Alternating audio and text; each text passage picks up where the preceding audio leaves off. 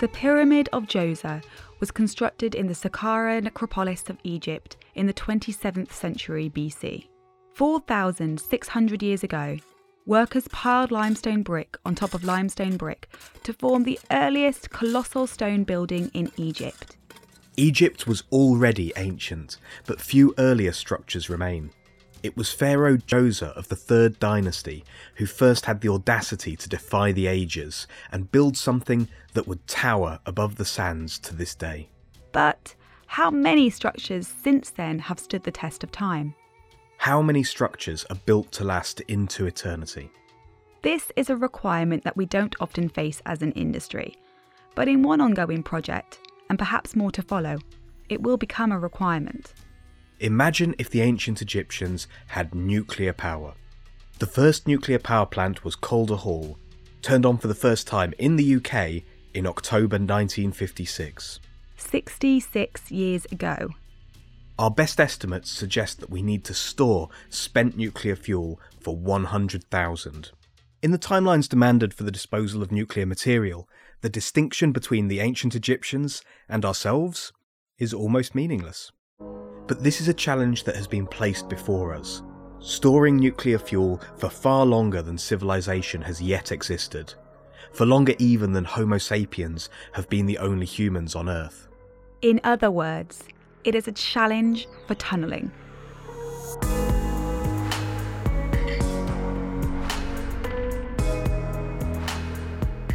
Hello and welcome to the Tunnelling Podcast.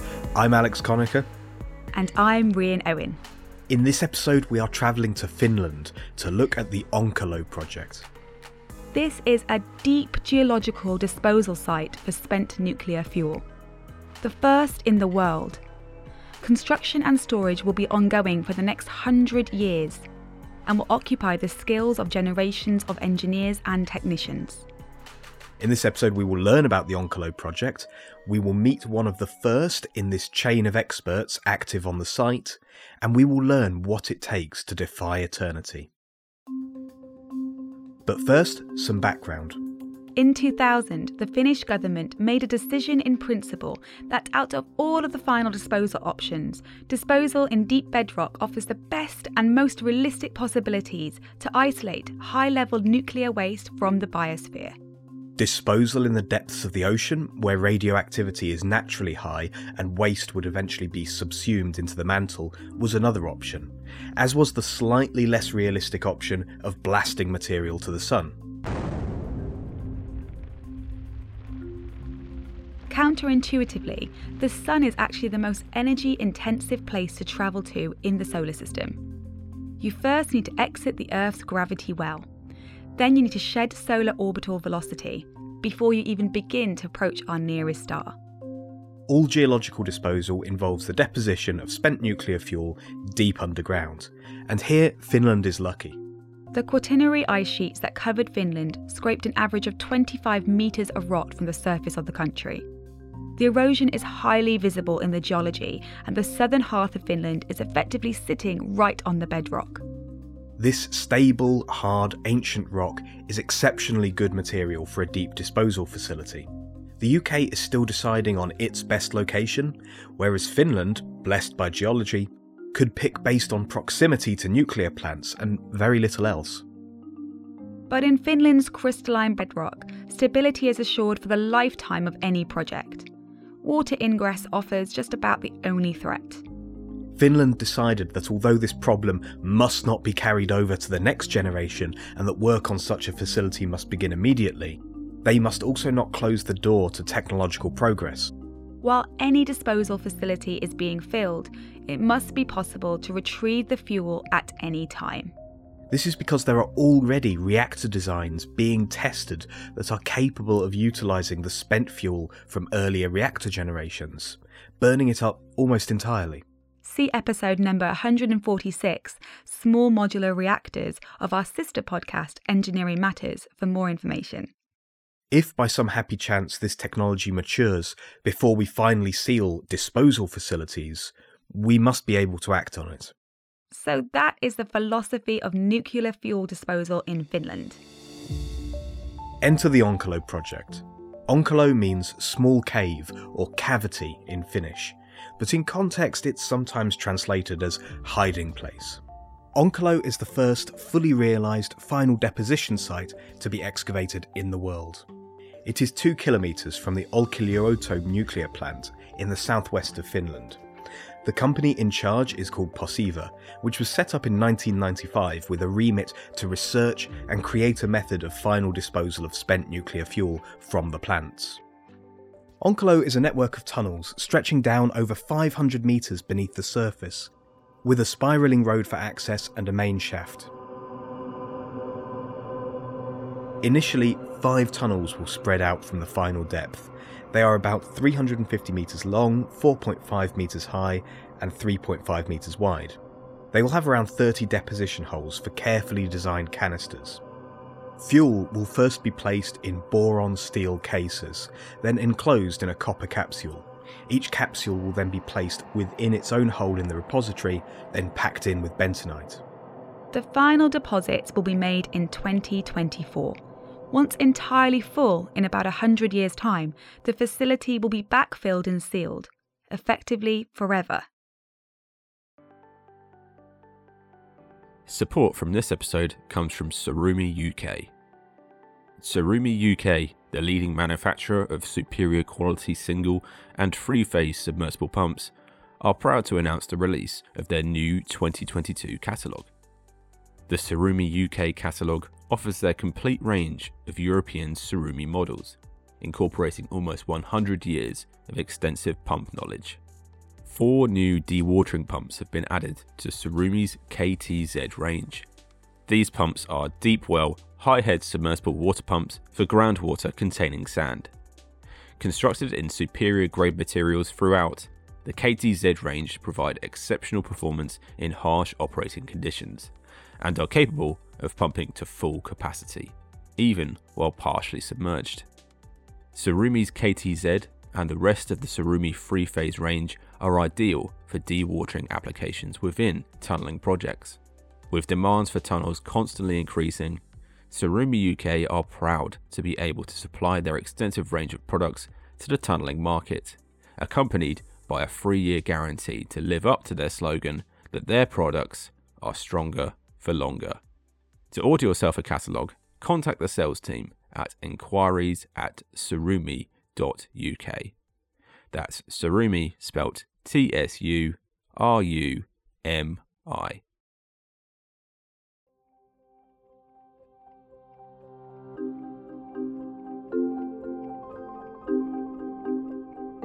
Even filling Onkalo will be the work of generations. The first people were thinking about this decades ago, the first disposal tunnels began construction early in 2021, and the last ones will be dug 100 years from now. So let's meet someone forging the first link in this chain of engineers. Someone who studied geology at university. But did she dream of working in earth science as a child? Was it a family industry? Uh, no, not really. My parents, they are in the nuclear field, but um, when I was in in high school, I, I was wondering what I want to do uh, when I'm grown, and, and and after that, I was very interested in geography. I had a, a very nice teacher in Brussels. This is Sophie Harpaletto, rock mechanics engineer for Posiva, but she started out at the European School in Brussels. And when I had those lessons, I was very interested on the physical part, so everything with the rocks and and so it was geography, but in a more larger uh, way. And and when I was looking for the different types of studies, I understood that, it's not really the humanity side of the geography, but the, the geology was the, the thing. But I, I like the like in our project it's not only the science it's also also the society and, and those issues which which are very interesting. Problem solving but for the issues we are interested in as a society. Sophie moved on to do geology at the pierre and marie curie university in paris. And it was there that she had the opportunity to get involved with Onkalo in her native Finland. I applied for summer training uh, for Posiva and and that that's one way. And also like i said my parents are in the nuclear field so maybe somewhere there was something going on in in the discussions. This was 2014 when she got involved in the summer work. And i remember the first time i wasn't uh, or there were some colleagues they they get to to get down and i was uh, sad because i i i wasn't there that day so i remember that i was uh, quite disappointed when the first time i had the chance i wasn't there so but opportunities came, and Sophie joined Posiva full time after her Master of Science in Geoscience, Bedrock Geology, and Economic Geology at the University of Helsinki.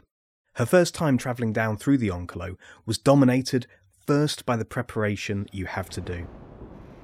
Before you go in the, the tunnel, so you have those um, security uh, helmets and and uh, everything to put on and, and everything. So so you know that okay, this is not just uh, you are going in a parking hall. There is something more important in that way. And and I remember when I get there, going down, I I felt the, the pressure of the, the rock. So in my ears was plopping and, and I, I I felt like physically that okay we there is something different because um, okay I after that I, I went to few mines though so there you you can go with by by elevator and that's a more it's even more you you you feel really the difference. But by car when you go down there it's longer and also you you feel the, the pressure like little by little. Now sophie often has to take visitors from other organizations down through the facility. But if they were expecting something more from the gateway into eternity sophie says the most common comment is okay it's not that impressive. It's like uh, a normal parking hall. Okay the way down is more longer because it's five kilometers to get there. And and uh, after that all you see nowadays or before the covid uh, it was like installed ventilations. It's not that impressive in the in that way but now we are excavating the real deposition tunnels. And when we are going to have those deposition holes there i think it's more impressive in that way because it's it's the, it will be the reality uh, in a way that everyone is imagining it now sophie's role has changed over time as she has taken on more responsibility yeah the the first job was uh, mainly regarding everything uh, on the rock mechanics part, uh, the, the research that we have done there and still doing. And with years, I, I was more implemented on uh, rock mechanics monitoring there because we have this monitoring program with different science fields, and I was responsible for the rock mechanics part. And yeah, that was my, my main jobs. And in autumn, I changed, and I um, now I'm managing the um, rock design uh, part. So Posiva is not doing the design itself, but we need someone to, to communicate with the designers. And the other role?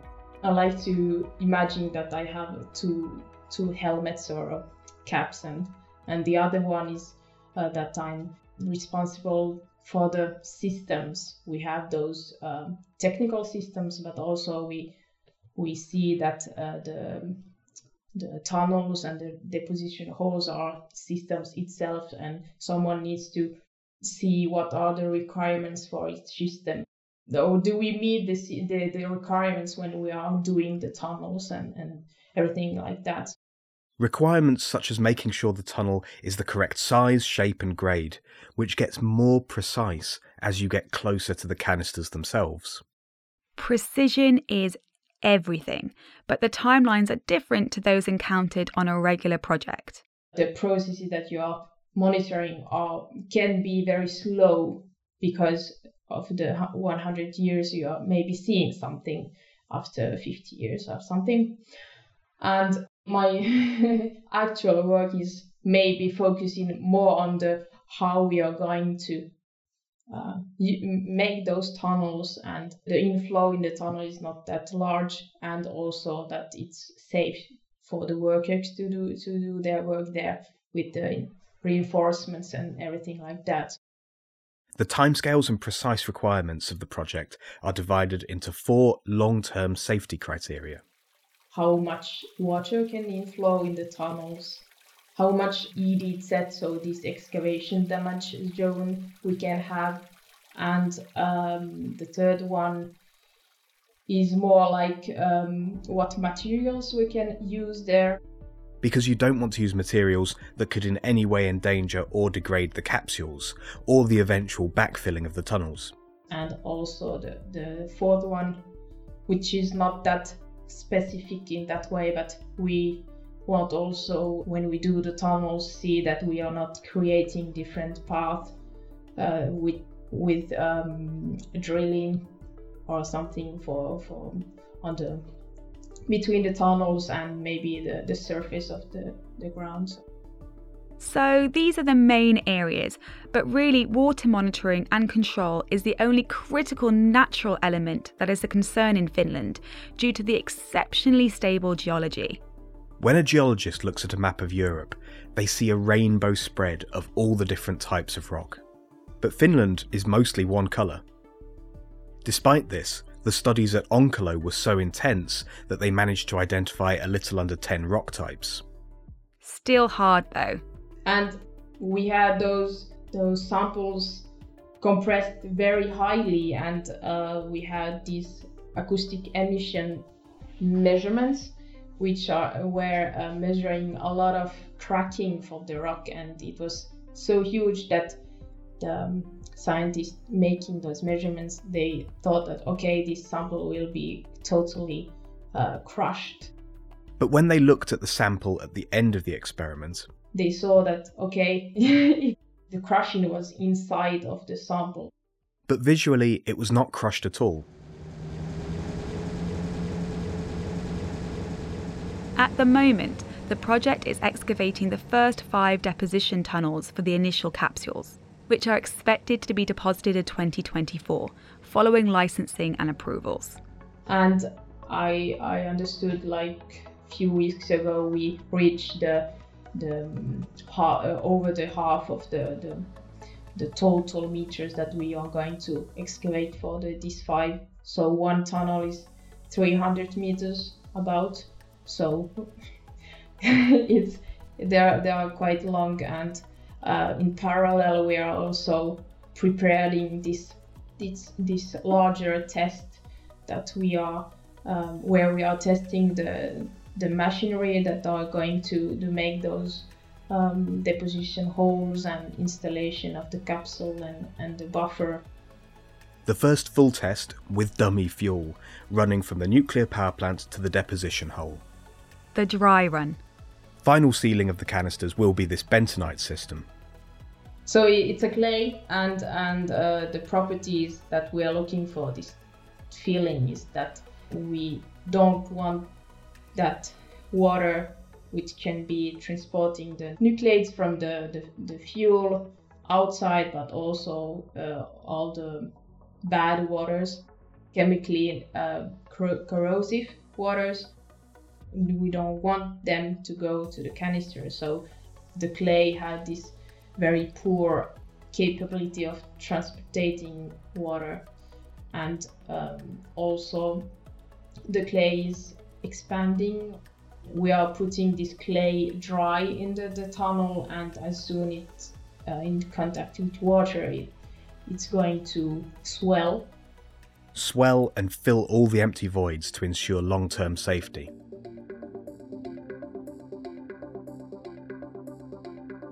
As final disposal progresses, the repository will be expanded by excavating more deposition and central tunnels. According to the current estimates, the final disposal operations will continue until the 2120s. When the operations of the disposal facility end, the central tunnels, the associated vehicle connections, and auxiliary rooms at the deposition depth will be closed first. After that, the other tunnels are closed. And lastly, the access connections to the ground level, for example, the vehicle tunnel, the shafts, and the test holes that have already been drilled. In the interests of long term safety, it's essential that the repository is backfilled and closed in such a way that the bedrock situation returns as close as possible to the natural state prior to the excavation of the repository. Closure will isolate the repository from interference and from the surface conditions.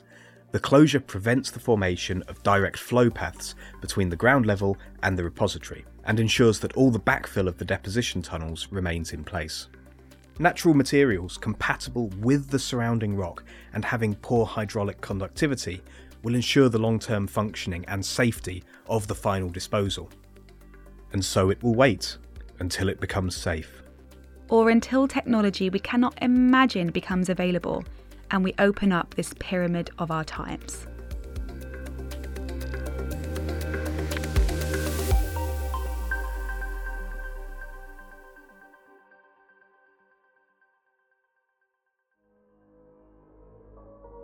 The Tunneling Podcast is a production of Reby Media. This episode was written and hosted by me, Alex Conacher. My co host was Rian Owen. Sound engineering by Ross McPherson. Series supervision by John Young. And our executive producer is Rory Harris. Thank you for listening. You can find the Tunneling Podcast on all podcast apps and on our website, tunneling.reby.media.